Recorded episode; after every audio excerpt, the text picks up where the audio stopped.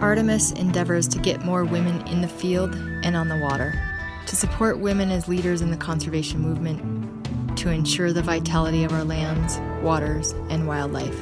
Artemis endeavors to change the face of conservation.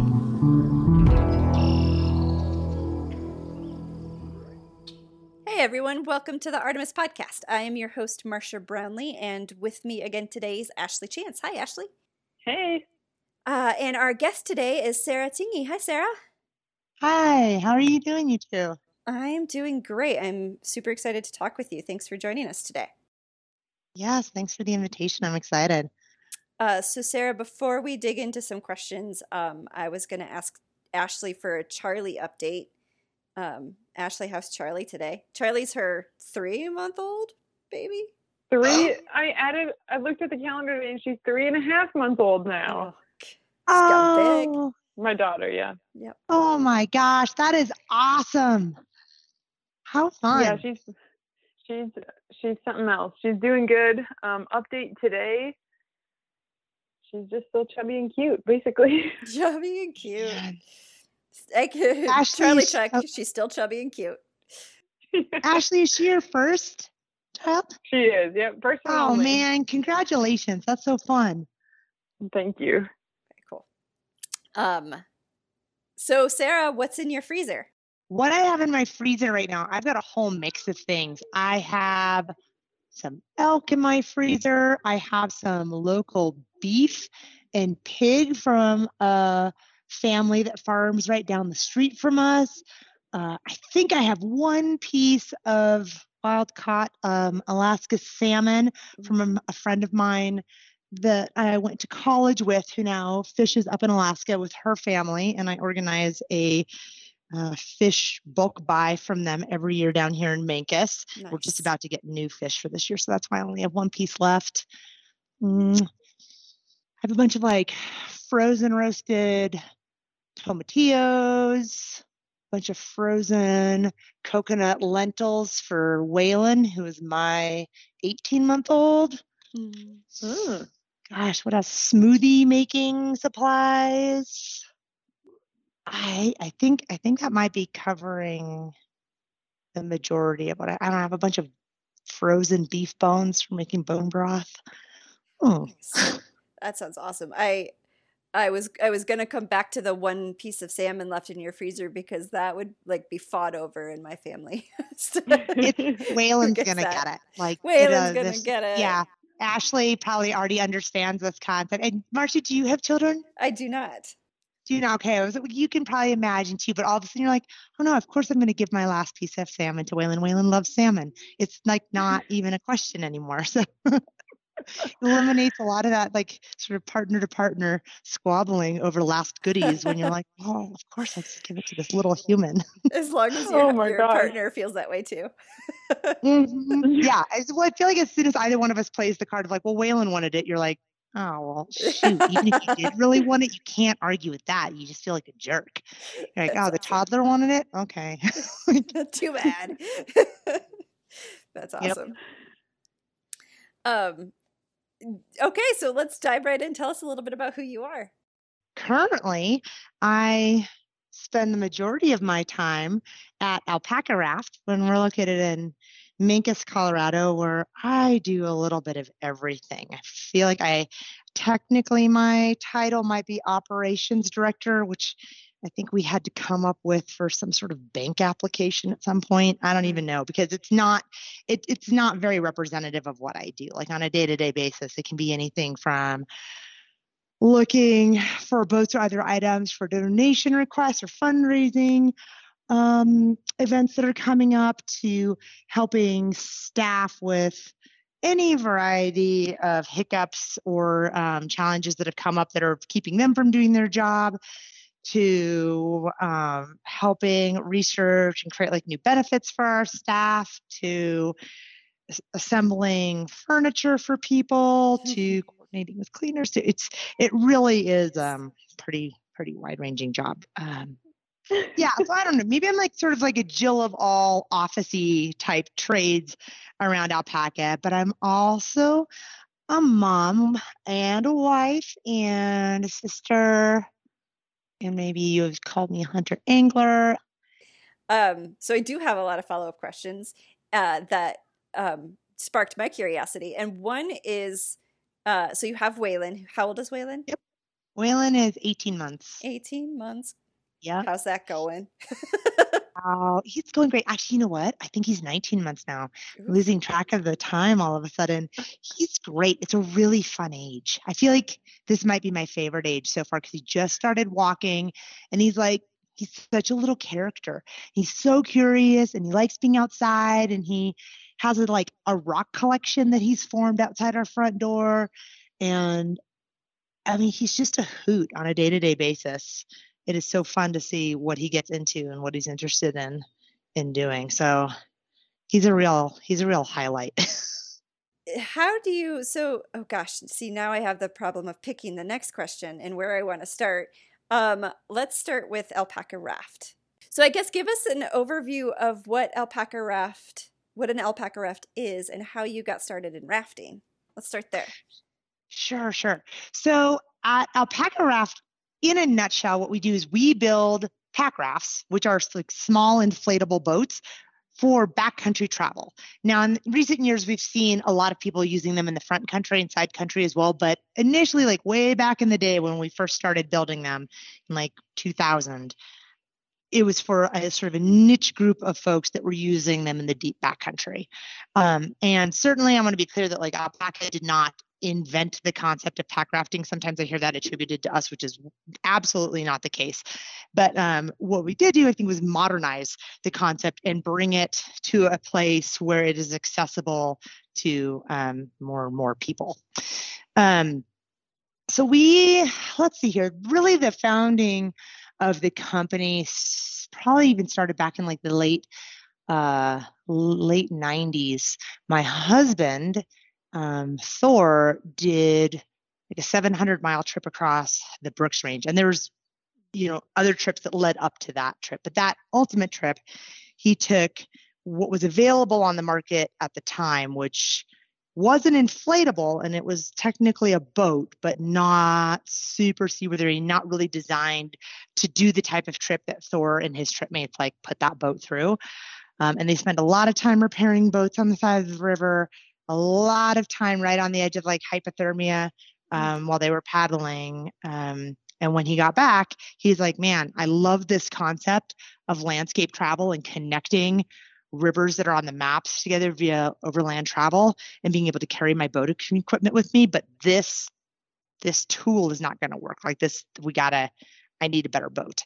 Um, and he came home and talked with his mom, Sheri, about that. Sheri has a long history in the outdoor industry and outdoor design. She's owned a couple of her own companies doing design, anything from like dog mushing suits to she's designed for a few other outdoor companies to she's done mountaineering suits.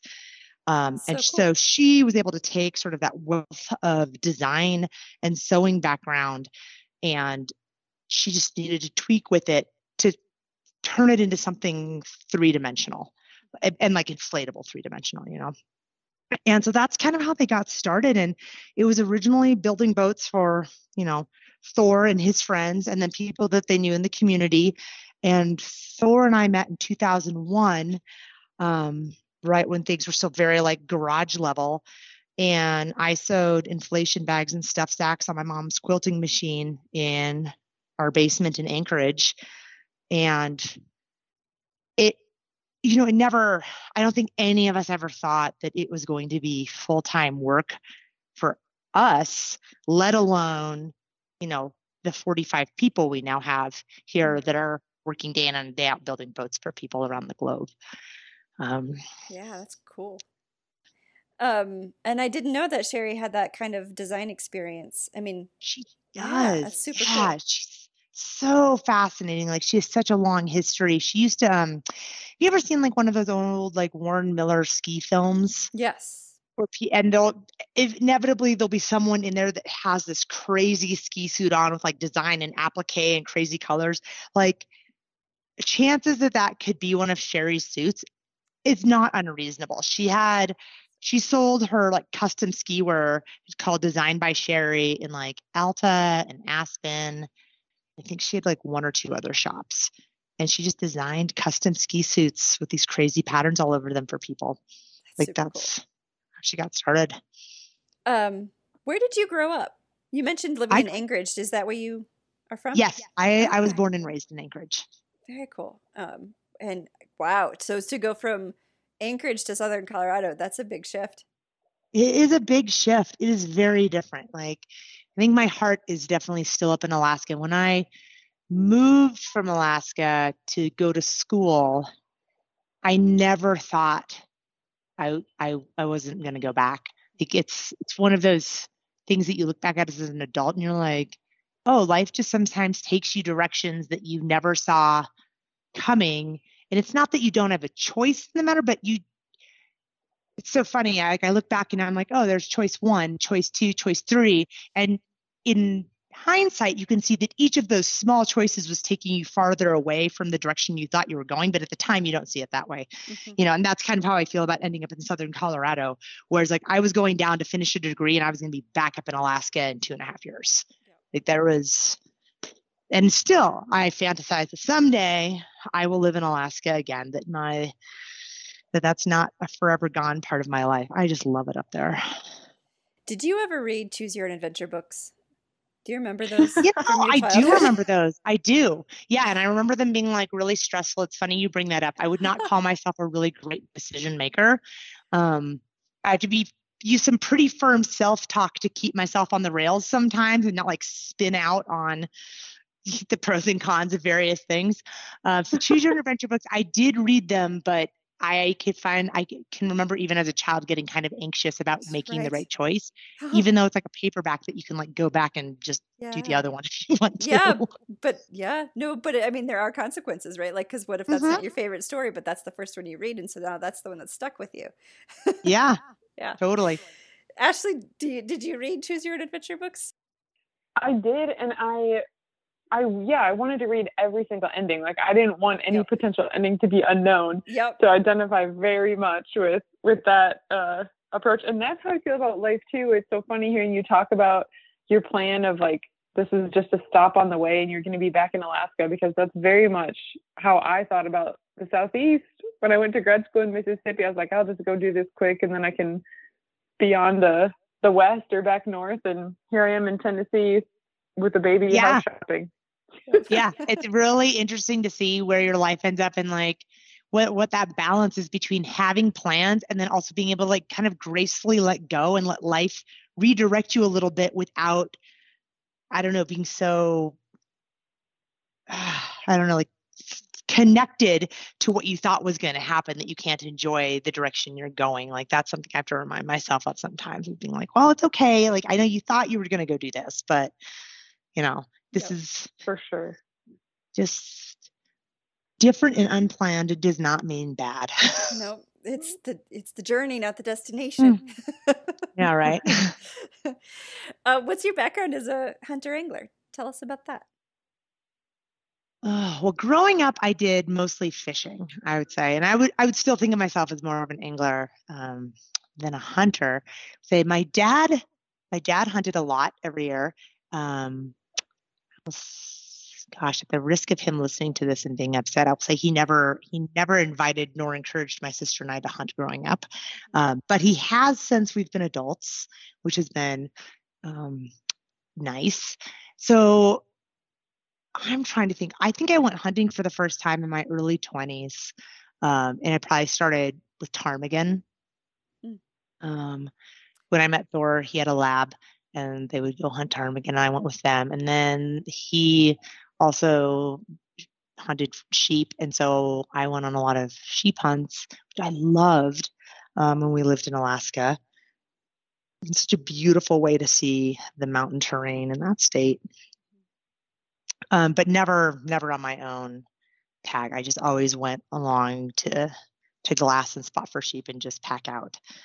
Um, and then I can't. I mean, I don't know. Maybe I'm wrong here, but I feel like hunting sheep in Alaska is probably not something people do alone very often. no, I don't think probably. Well, what you mean like alone like solo? Yeah.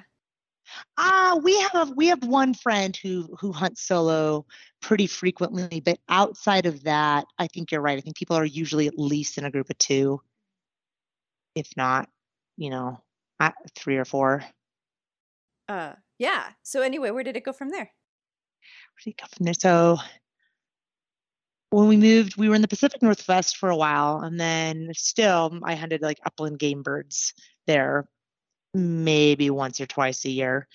Um, you know, chukars and pheasants and quail.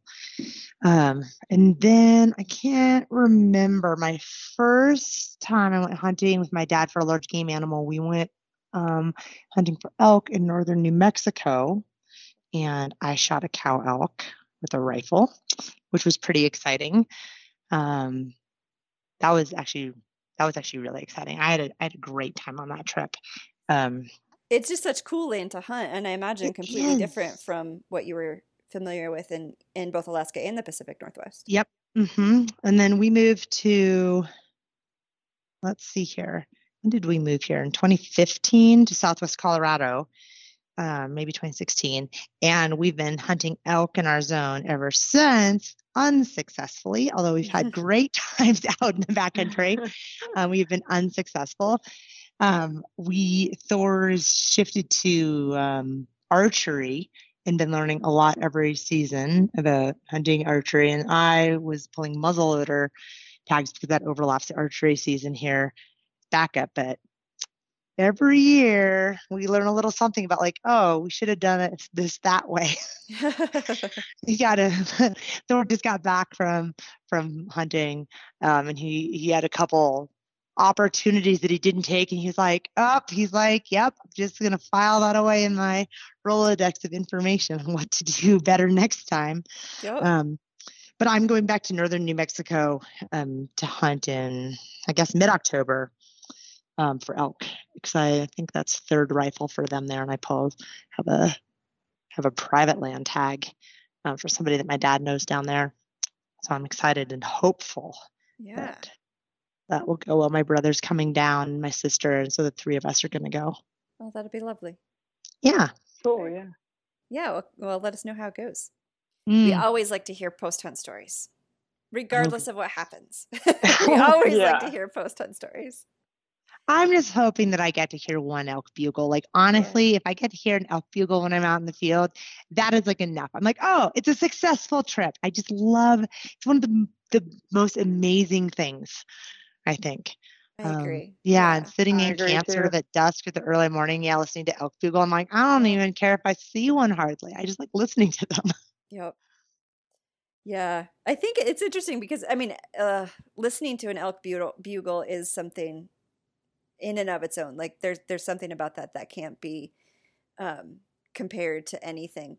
Uh, and I find that anytime I'm on a hunt, no matter what I'm hunting, as long as I see the species that I'm pursuing, it feels like a success, even if I don't harvest it. If I can yeah, lay eyes I on agree. it. Yeah. Then, even even yeah. seeing a lot of sign of the animal, yep. like like sign that they've been there recently, to me is like pretty exciting and fun. But like I just you know, sometimes it feels like going hunting when you don't see anything. You're like, well, what's different about it than just going on a backpacking trip, you know, or something like that. And it still feels different to me, just the way you like interact with the landscape, how quiet you are, the amount of time that you're just still watching and listening and observing. It's just a totally different way of interacting um, with the outdoors than just going hiking or backpacking. And I like it. I could, yeah, same here. There's, there, yeah, you're just a part of the landscape and and mm-hmm. attuned to it in a way that's hard to achieve when you're not in pursuit. Yeah. Yep.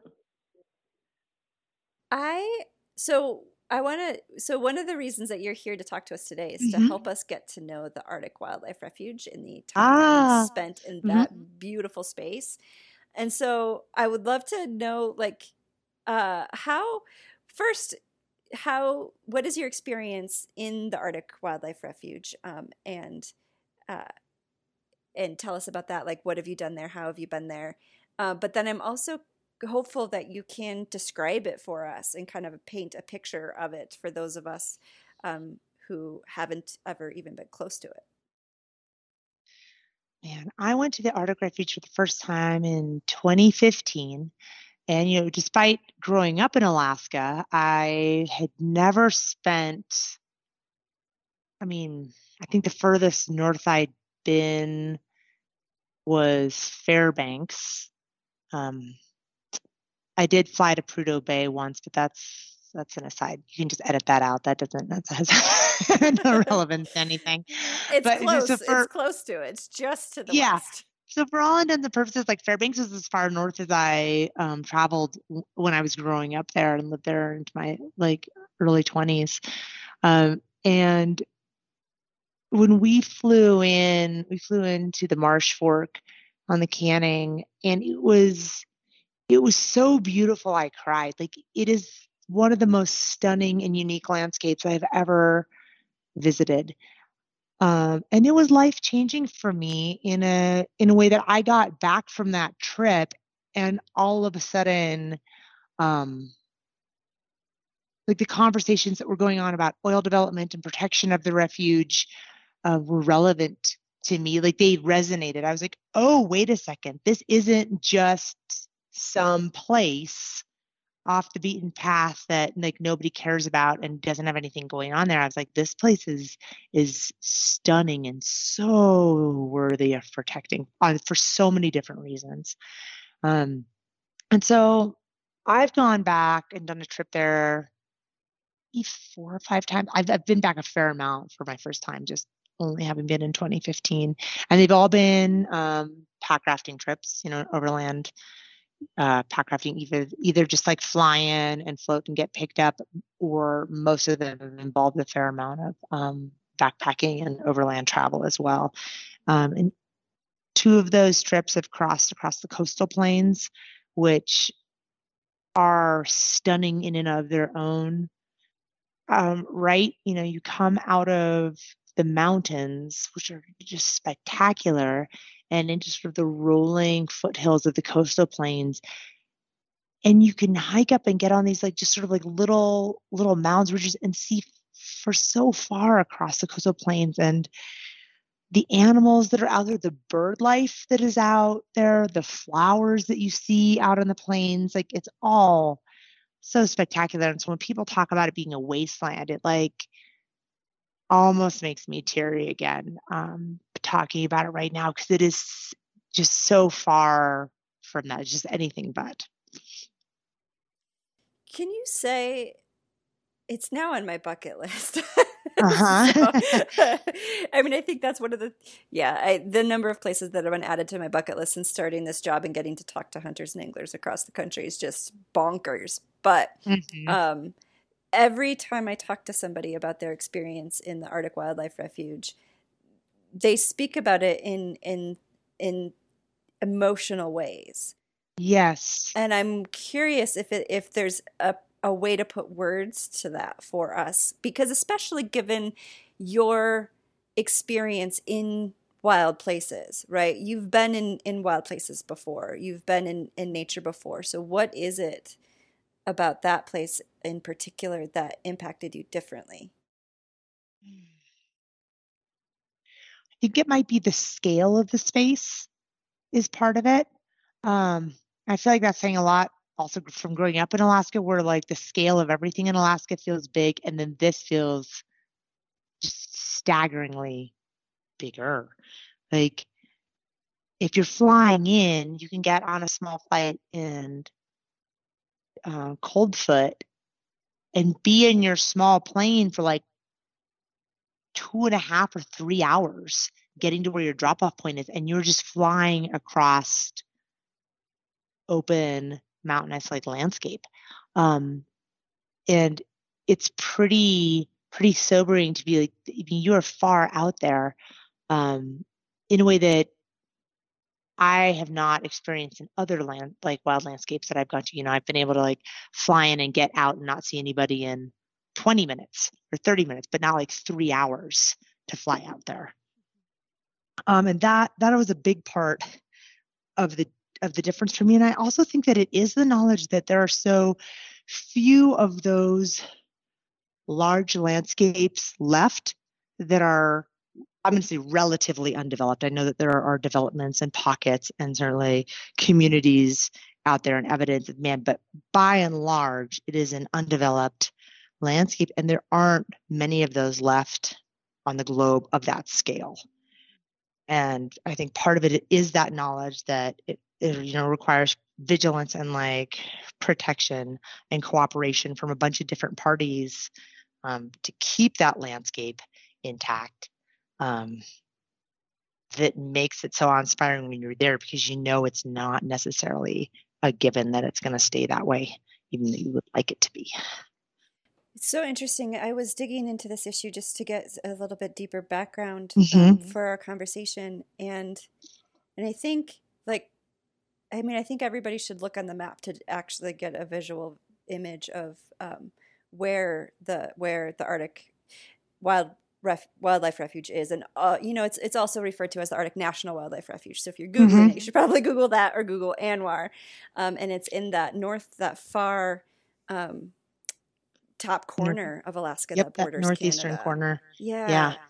And it, it was saying that there have been actions taken to protect parts of that area from development since 1943, which is e- Mhm. which is like even more impressive when you consider that Alaska didn't even become a state until 1959.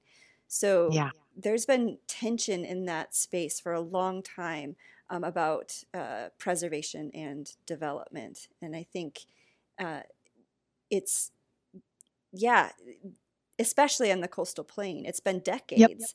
And an Mhm. actual decision about protecting that land or developing that land has just been kicked down the road for about 40 years now.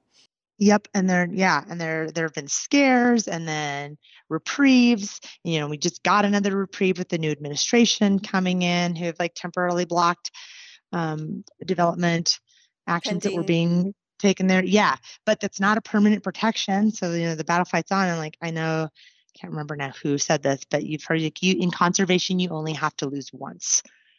Like you you get one loss, and when the development has happened, it's happened. And then you have what hundreds of years. If see, even if you were like, okay, we developed it now, nothing's happening there. Like, how long for that landscape to like recover from that? Um, That Yeah, landscape and that wildlife and yeah, and I, you know, one of the one of the things that I think gets uh, argued up there sometimes is, you know, people, uh, I think, use imagery of the mountain range right there on the edge of the coastal plains to sort of advocate for the refuge, and opponents will say, well, that's not that's not what's being developed. We're talking about this wasteland coastal plain area out here. Um, you know, nobody nobody even cares about that. And A, that's not true. People do care about it and utilize it. B, it's beautiful. But C, the other like big impact that doesn't get talked about is just what the impact of the viewscape out there would be because those the development that would happen out there is going to be visible for so many miles because there's nothing in the way of seeing it then.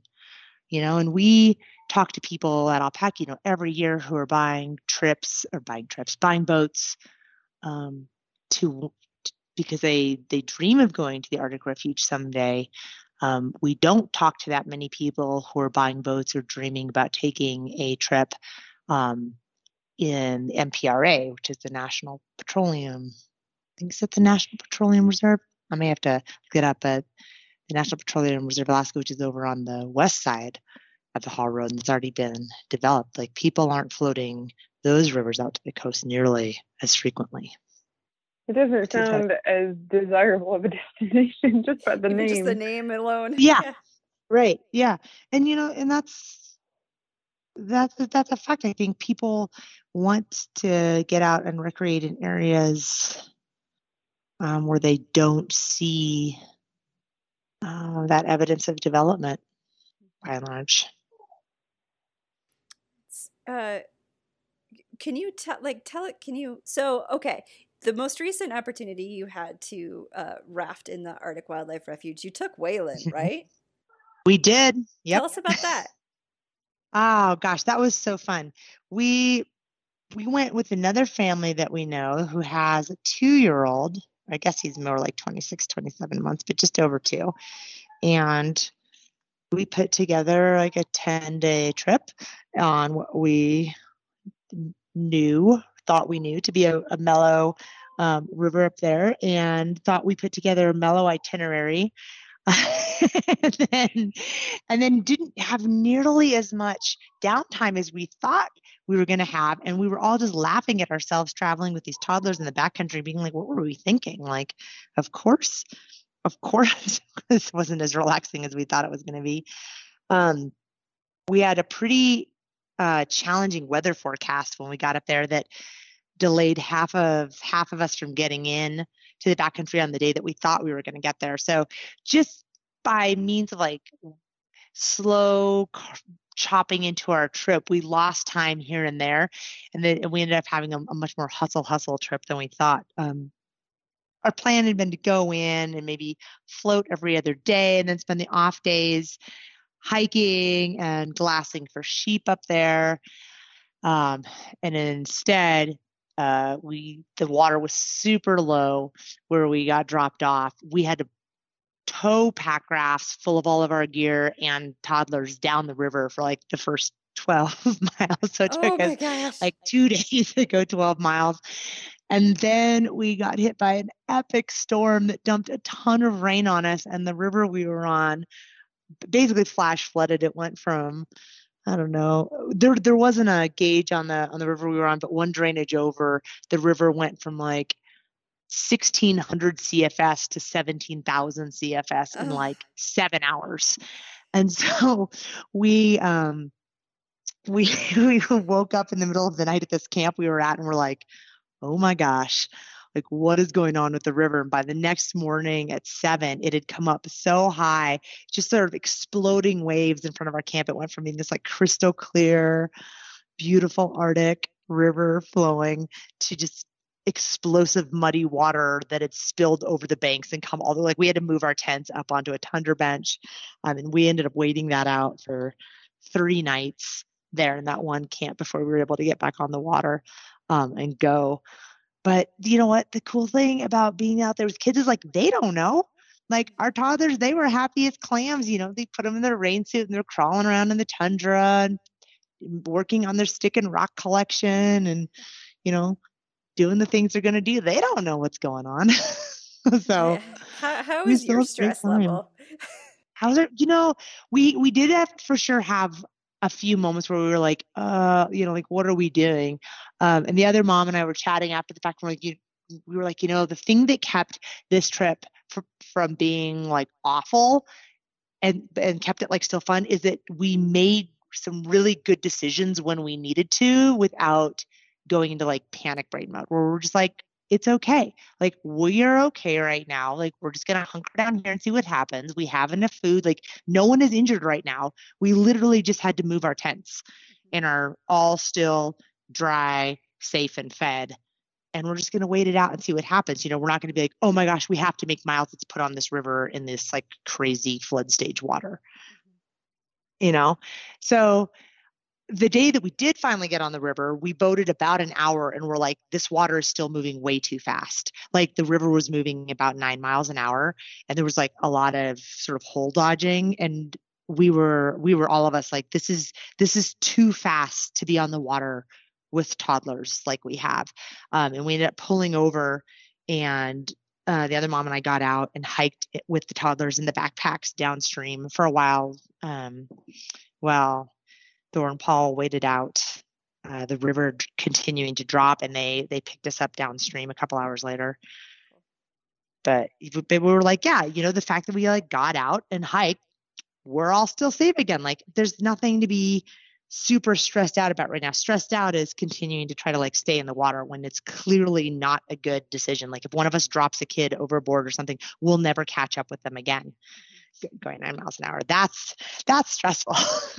and then you're like, okay, I'll make a better decision. Okay. Oof. Ashley, you ready to go? Yeah. Oh my gosh, I'm just like, yes, let's do this. Actually, I need to know. Okay, this is an aside, and I don't want to take away from this story because I want to talk about the refuge as much as possible.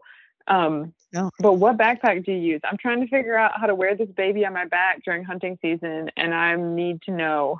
Well, it's use. hunting season, so you have a three month old, yeah? So she's three and a half, and uh, so it's, it's going to be about two and a half months until I can put her in like an honest carrier. But the flip side of this is that I lived in West Africa for two years and in a village, and there's babies on the back much sooner than that in just a piece of cloth. I was Um, gonna say, have you tried like wearing her like in a wrap? Because that's what I did with Waylon. His fur. Well, actually, that's not true. I did a bunch of hiking with Waylon before he was like eight months old, wrapped on my front, and that worked really well. Like I could wrap him and put him on my front and carry him just like snugged up because he couldn't hold his head up, and then I could still carry a backpack. Um, but then when he, I'm trying to think. I think Waylon was finally having like enough head control that we were like, okay, we can put you in a backpack. Maybe sometime around six months ish, somewhere in there. Yeah, And we have an Osprey frame pack, which has been great for carrying him around, which I specifically hunted down. They used to make a higher volume one that I got so that we could take him backpacking and on overnights and be able to carry enough stuff in it to take him. Um, so that's worked really well for us. I've heard good things about the Osprey, and I'm Yep. shopping for one now. Yep, yep, nope. I, it's been it's been a really great, comfortable pack that has carried his weight um, really nicely. I was sort of sad when he grew out of the front carrier, like the front carrier, being able to have him on the front, so I could have that and my backpack on at the same time. Um, but you only get that for a couple months. I actually called Osprey this week and told them they need to make a camouflage version of that pack because I know so many other women that are, have used it hunting, and it's like blue and red. Yep, where ours not. is red. I will say that you can get it dirty enough eventually that it is it- it is not as bright a red as it is right out of the box because ours ours is looking pretty dingy in comparison. I was in a store the other day and I was like, oh, that's not what our pack looks like anymore. That's funny. That's a good hack. I'm using it. uh, yeah, you just got to scrub some mud in it, Ashley. That's cool. Although, yeah, or like still a, a, a blaze orange one or a camo one. I think there'd still Right? be a market for that. yeah, yeah, blaze Yep. orange. I feel like you can get away with too. Mm-hmm. I like the idea of having the baby on front and the pack on back. That balances Yeah. it out a little bit. Oh, it worked Not- so well. Not conducive to bow hunting though, and that's what Not conducive to that's bow what I'm trying to do. No. Yep. Not conducive. Yeah, I was gonna say the other really nice thing, Ashley, about the Osprey is I feel like it sets down really well. Like it has a super stable base. So as long as you can get them kind of into the slope on a, you know, I mean, not you don't want you don't want the backpack at an angle itself, but usually you can find kind of a flat spot that you can kick in, even if you're on like an angled slope a little bit. It's pretty Mhm. stable. Like it's great. Like Waylon is now I don't know, is 28 pounds and has yet to be able to shake his way enough that he can sh- knock the pack over. So Wow, that is impressive. now that's good. We are not we are not sponsored by Osprey, but maybe we Yeah. should be. I don't know. I don't mind though. They want to break into the hunting market, now's their chance. Um.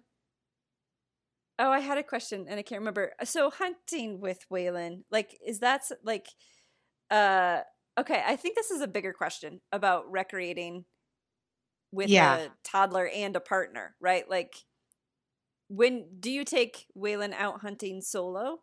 Um, uh, and do the three of you go out together? Um, no, I do not take Waylon hunting solo by myself, but that's because I don't hunt solo.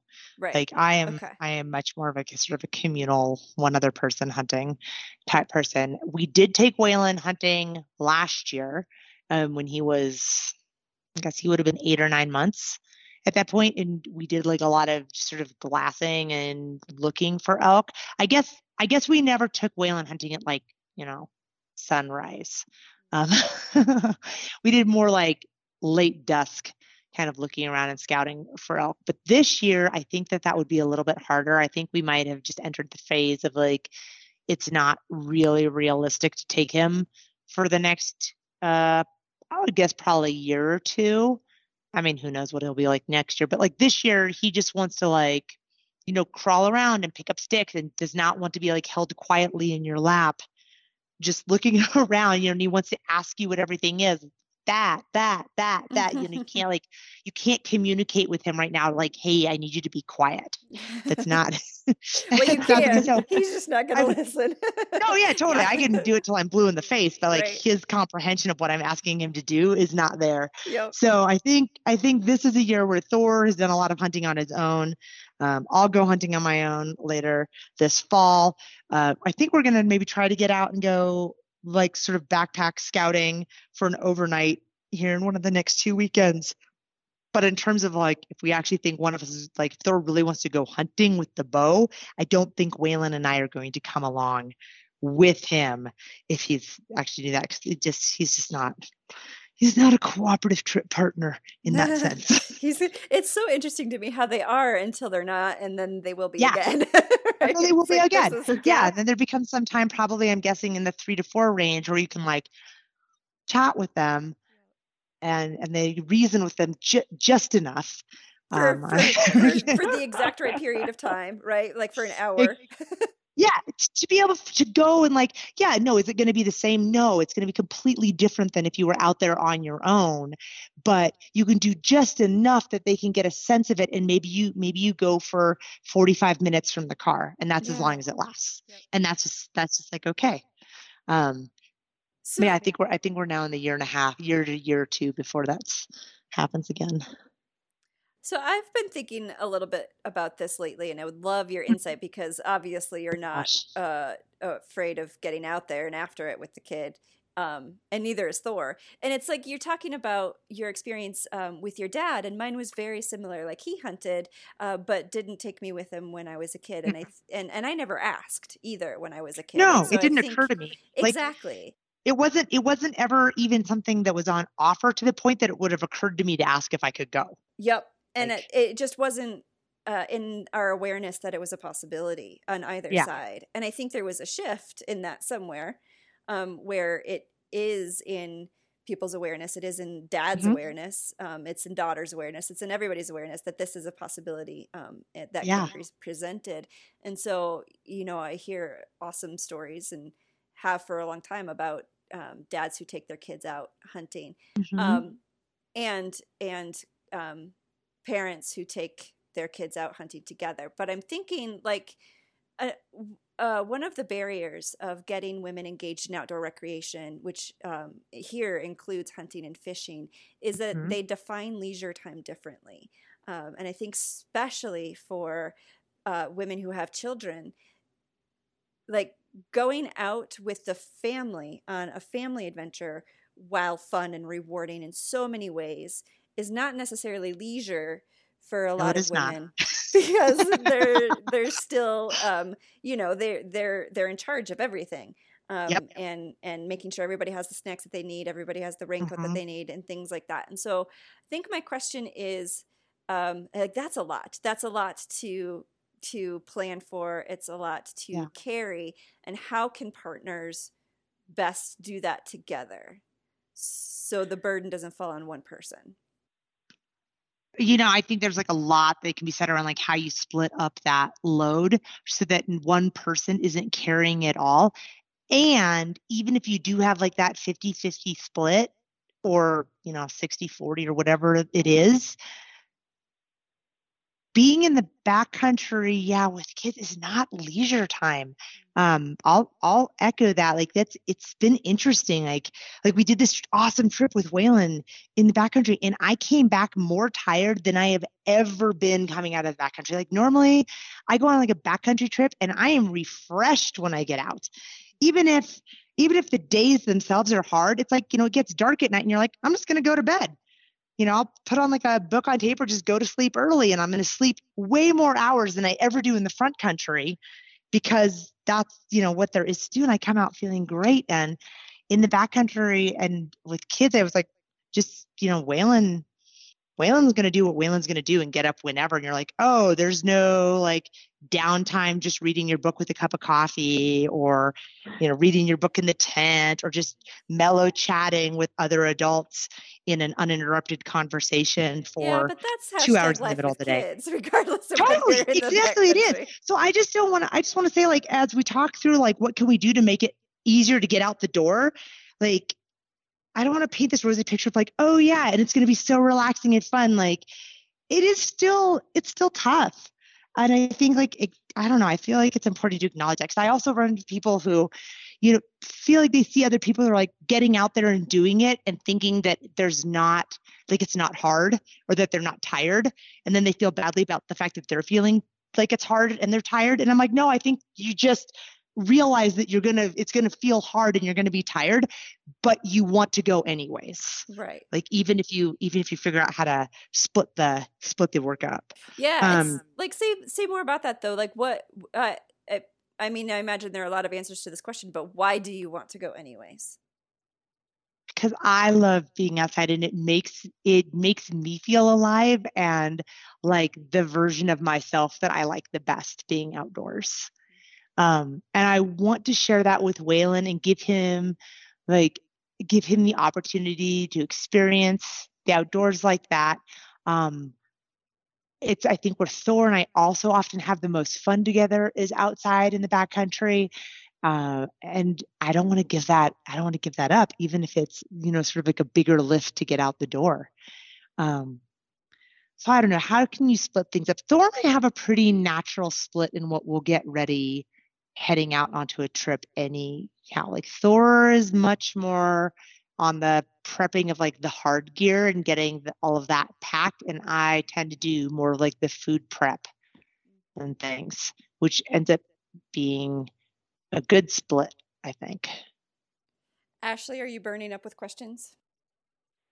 I just, I mean, yeah, for another time, certainly, because I have so many Oh. of them. But I just want to say thank you for for being so honest about. I just love the way you said it. Like it, it may be exhausting and maybe even sometimes not fun, but it makes you feel alive, and that's why you do it. yeah And I think mean- that that's important. I will give you guys an example it, it- because I, I think it can also be really easy to be like, oh, yeah, I get outside with my toddler. We have a great time. It's awesome. And it sounds like it's all unicorns and ponies, and I just am motivated and make it happen, which is not the case. Like this past weekend, Thor was out elk hunting for like six days, and it was the holiday weekend. And I really wanted to go camping with Waylon. And- at first, it started out with I was going to get out backpacking, and I thought I could do it. And I had a friend that was going to help me. And then as the weekend progressed, I like could not figure out how to get myself packed with a toddler and two dogs to get into the backcountry, even like two miles. I was like, how am I going to carry all of this? And at one point, I finally was like, okay, maybe I'll just go car camping. And I still was just, I mean, I ended up in tears sitting at the house in the afternoon, being just like completely overwhelmed with how to get myself and this toddler and two dogs like out the door. And I was like, maybe I just won't go. And I'm like, no, no. I'm like, Sarah, you can you can do this. Like, just like, let's just think through like what you actually need just to go car camping. But it was. I don't know. I, I feel like sometimes the lift, even just to go do like a small thing outdoors, can feel insurmountable, even to people who are like motivated to get out there. And like, that's just the reality of it. I don't know. it's and we did we ended up getting out there and going for a night um waylon like wwf slammed the thermarest as soon as i put it together and popped it. And i ended up having to like phone a friend who was like yep i have a Paco pad you could sleep on. I'll bring it to you. And i was just like oh my gosh. So, So, but how- you know we went and we had fun. How did you end up working carrying a, a toddler and a tent and food and water and all that? oh What this your this weekend when i went by myself or just how have we done it in the past this weekend when you went by yourself? Oh yeah, well this weekend when I went by myself, this is how I ended up like bailing into just car camping. So I didn't really carry my gear anywhere. It was we just like rolled up and I pulled Perfect. pulled it out to, you know, this like kind of like open spot and set up set up tent. But you know, it's like setting up tent takes perfect because you're like, oh gosh, don't crawl into that. Wait, where did the baby go? Where did it's amazing once they start moving, Ashley, and you can't like set them down and then they're still there when you come back to the same place. they start moving. That's yeah, and you're like, I've wait a second, that. I don't understand how you could disappear so quickly because they do. You're like, I you literally you were just there playing with this like stick and you turn around and you're like, they're gone. And you're like, where did you go? So Oh, yeah, goodness. You set up the tent in like 10 different steps separated by like 10 minutes a piece. You're like, oh, that took two hours to put the tent up. Cool, cool, cool. One of the things that this brings to mind, I've been exploring lately as I Google my way through learning how to be a parent, is this idea of like, you know, what babies and kids evolve to need and then what they're actually provided with in our society today, oftentimes very different. And the concept of a village or a, a small tribe where really it's not just you raising your baby, there's, you know, multiple laps to bounce the baby and there's multiple eyes to watch a toddler you know Mhm. when you turn around for a second and Yeah. it's it's kind of crazy that now it's up to one or two people 24 7 to do this job that really used to be shared among a lot a lot of other people and a lot of um, people with a lot more experience Yeah. um, in the case of you know aunties and grandmothers and grandfathers and whatever so i think i just love that how much grace you're giving yourself and by extension everyone listening to this and i'm trying to tap into that in my own way i don't know where i'm going Oh. with this but that just reminds me of that it is so easy to be so hard on yourself, Ashley. It's so, I mean, I'm, I am so good at it. Like, as well of being like, you know, why can't I do this? Why, why can't I, you know, make it out the door in like an hour with all of this stuff like I used to? And just like giving yourself permission to be like, it's to look different. And like, you're still sort of getting out there and making the lift. And if you can find other people or families that are interested in doing the same thing, which I will say is hard, we only knew one other set of parents who even thought the idea of hunting with their kid was semi reasonable and they just moved to Alaska. So, of course Which is Emily, right? Is that Emily? Yeah. yeah, it's Emily. Yeah. Yeah. yep. Yep, That's uh, for our listeners. That's Emily Liedergerber who talked uh, with this podcast about hunting while pregnant um, last year. Yeah. Now she's in Alaska. Now she's in Alaska with her awesome, awesome little guy. And so they'll do there's some solo hunting up there and we'll do some solo hunting down here. Um, but it it is it is helpful if you can find someone else or another family who's interested in going with you and is open to moving at the adjusted pace that you need to go. It's huge because you get that second set of eyes and you get that other hints or just somebody who can you know, hold and entertain and distract like the littles for just long enough that you can complete, um, you know, something in a normal span of time uh, is, is, is pretty awesome. But I don't know. It's like, yeah, it can be so easy to to look around and only see like all the balls that you're dropping and everything that you're not doing well, and sometimes just to take like that breath and be like, no, I'm. It's okay. Like I'm doing the best I can given like the responsibilities on my plate and like the resources I have available to me right now. Like most of the time that is true for people. Like they're doing the best they can. And it's going to look Yeah. different from week to week. D- hour to hour. yeah, Hour to hour, totally. yeah. Yep. Nice. Uh, Ashley, any other questions? no i'm good for now that was great Cool. Then, uh, Sarah, I would love to hear a story of one of your favorite moments in the field or on the water. Oh. We did a trip uh, in Alaska three three years ago, I think, and we connected. those four river drainages um, via a lot of overland hiking. I think we went about 185 miles, but the last day we were in the field, we got into some um, fresh run like Chinooks coming in that we were able to fish for on flies, and it was some of the most fun fishing I have ever done. Uh, I think one of the photos I sent you um, is is of that day of fishing, uh, and it is it, it is one of my like strongest happy fun fishing in the backcountry memories. Sounds amazing. Yeah, it was it was Was great. There were just So Was many fish. So Sorry. aggressive. What's that? No, it wasn't actually. It was not in that particular trip. Was not in the refuge. Um, although there's some fun fishing. Grayling fishing is fun up there. The char fishing when they come in is fun. Um, there's there's really fun fishing in the refuge as well. So I'm going to transition us a little bit to talk Mhm. um, about our our hits and misses. But before I do that, is there anything Mm. else you wanted to talk about that we haven't touched on yet? No, I can't think of anything right off the top of my head. Do you guys have anything? Oh, I have a million things. But it would be Yeah. a podcast that would last an hour and a half longer. So I'll hold them for another time. All right. Well, ping me anytime. Okay. Ashley, how about you? Um, I'm I I identify with you, Marsha. and I hear Charlie in the background. She got, or is that Waylon? No, no, I- must be Charlie. Yeah. I'm trying to mute myself as much Don't as worry about that. possible. Oh, no. Oh, right. Oh, my only, I guess, my only because Ashley, you have to send a picture of Charlie over. I'll swap you for one of Waylon. Will do. I've got I've got plenty of them.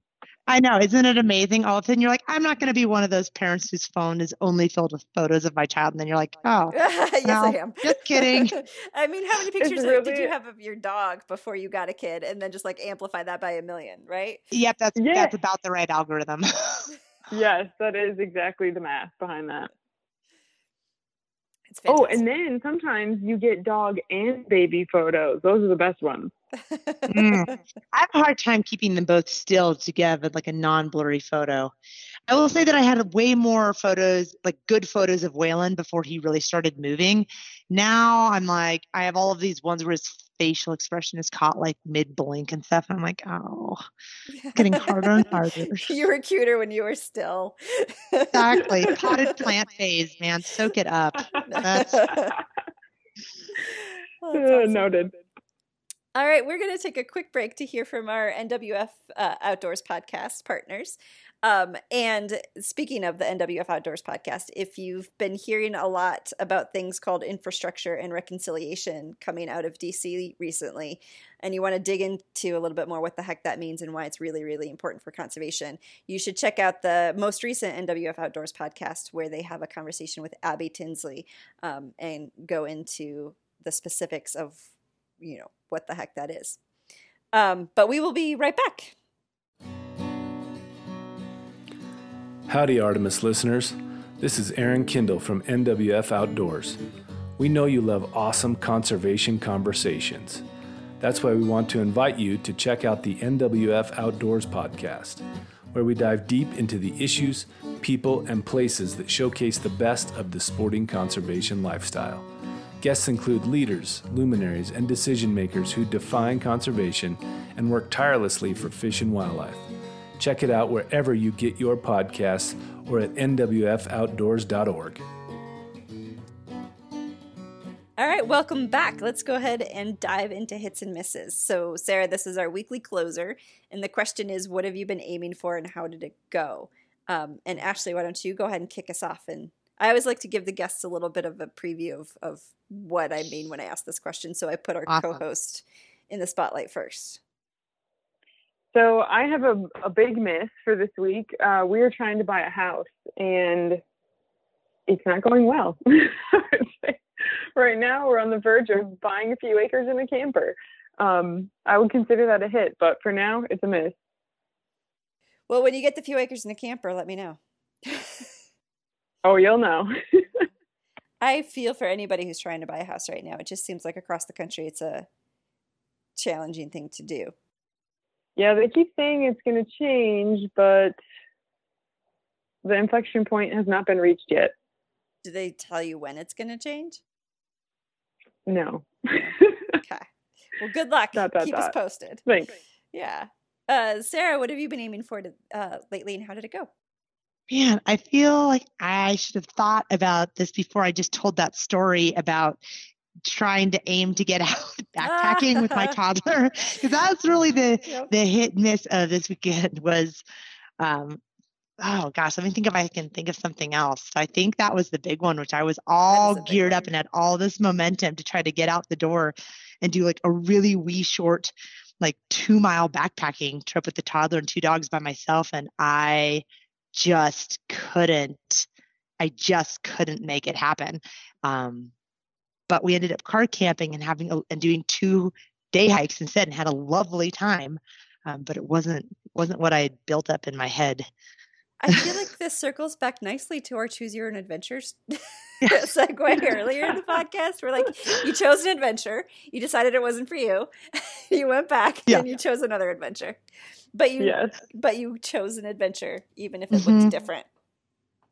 Yes, that is true.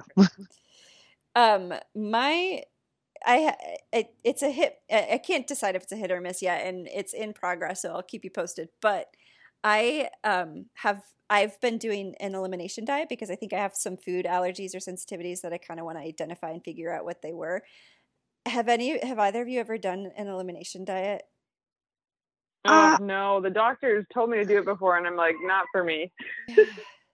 Sarah, I I I have done a diet where I cut a lot of things out. I don't know if it's a true elimination diet. I did it for about 30 days and then slowly started reintroducing things yeah, in. Um, it's challenging. I was so surprised at like um was I'm I'm not super far in. I'm honestly like a week in right now, but my thinking capacity like dropped to the floor in the first few days as my body was just trying to uh adjust to what I was feeding it now. I was like constantly hungry. I couldn't think clearly. It was it was it was overwhelming and surprising. Yeah, it was uh, eye opening for me, like what a rut I was in with my eating. And Yeah. it wasn't necessarily a bad rut. I wasn't eating bad things. I just was like, I have my known go tos that I know how to prepare and that work for me and are easy for me to get out the door. And when all of a sudden I had to really rethink what was going into those or how I was putting things together, yeah, it was a huge brain lift. and I was like, oh, yeah so i i feel like i'm I'm finally coming out of it and uh, i'll keep you guys posted because it's going to be for a while but so to everybody at all connected with me and artemis if you see some weird things coming out it's because i'm on an elimination diet Give Marcia a little bit of grace. Marsha only has oatmeal and bananas to eat, so give her a break. not even the oatmeal man i've got i've got bacon and bananas which is oh, well, that's good. not a bad thing to have. I mean, the food, I'm not I'm not struggling with the kind and quality of food that I'm eating. It's just different than what I usually eat. Oh. Anyway. Uh, on that note, Sarah, thanks so much. This was fun. I enjoyed talking with you. Um, and yeah, I'm so grateful for your conversation and your time. Oh, thanks you guys for reaching out. This has been fun talking with both of you as well. And Yeah, thank you, Sarah. Yeah, reach out anytime if you have anything follow up for sure. Oh, yeah, you bet. Absolutely. We could probably start a series about um, backcountry with Backcountry kids. babies. Backcountry yeah, babies. for sure. All right, to our listeners, Uh. thanks for joining us on the Artemis podcast. We hope you're having a great week. Until next time, be bold, stay curious, and get outside.